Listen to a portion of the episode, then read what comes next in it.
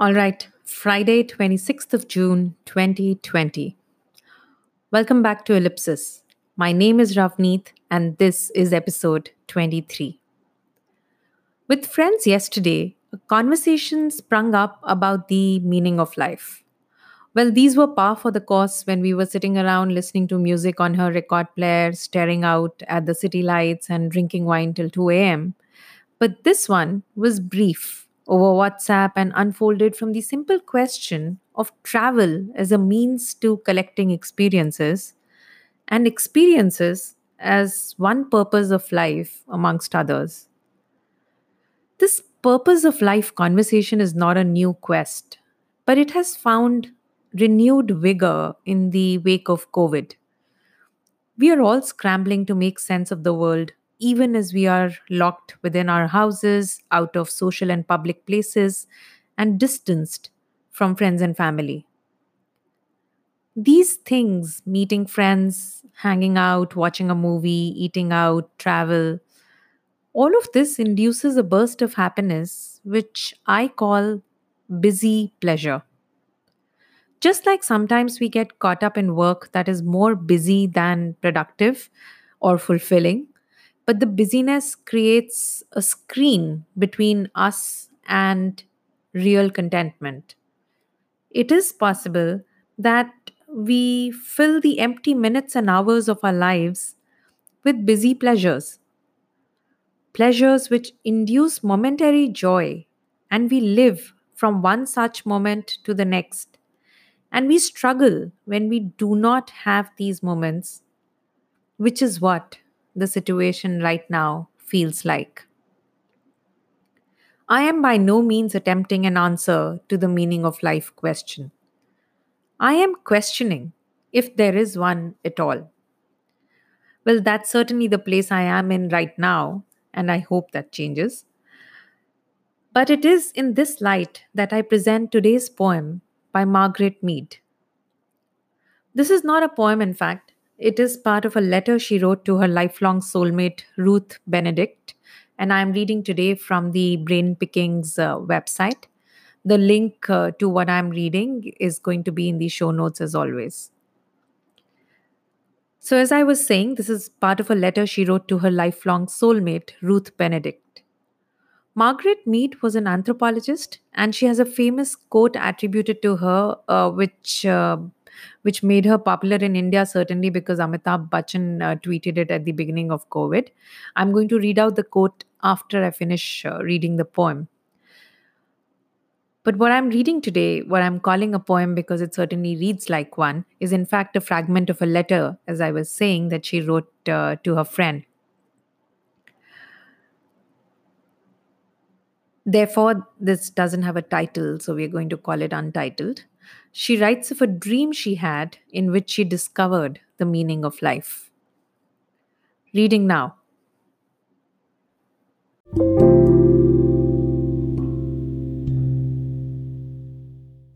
Margaret writes Last night I had the strangest dream. I was in a laboratory with Dr. Boas and he was talking to me and a group of other people about religion, insisting that life must have a meaning, that life must have a meaning, that man could not live without that. Then he made a mass of jelly like stuff of the most beautiful blue I had ever seen. And he seemed to be asking us all what to do with it. I remember thinking it was very beautiful, but wondering helplessly what it was for. People came and went, making absurd suggestions. Somehow, Dr. Boas tried to carry them out, but always the people went away angry or disappointed. And finally, after we had been up all night, they had all disappeared, and there were just the two of us. He looked at me and said appealingly, Touch it. I took some of the astonishingly blue beauty in my hand and felt with a great thrill that it was living matter.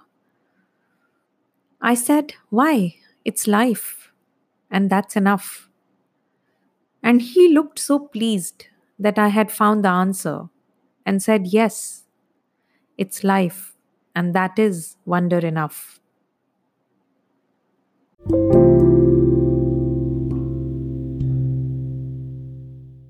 Well, that was simple enough for Margaret Mead. I think uh, she's sort of making the point that when you observe life from a distance and try and figure out what it could potentially mean, you will come up with many answers, and none of those will seem to fit. However, if you were to get right to the middle of it, to live every single day, and then think about life, you might not have a lot of answers or any answers about what life could be about. But it would be a beautiful, fulfilling experience since you would be in touch with life.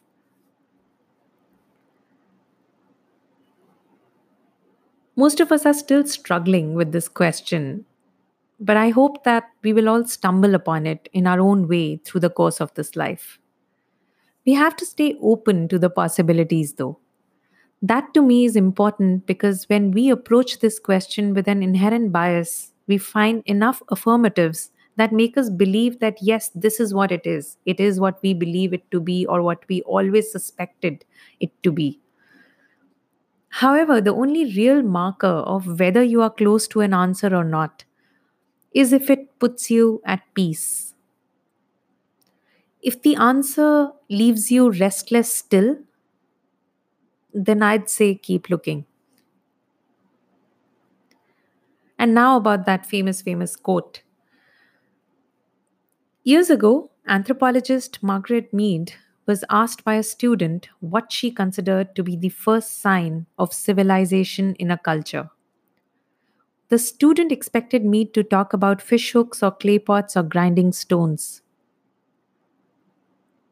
But Mead said that the first sign of civilization in an ancient culture was a femur.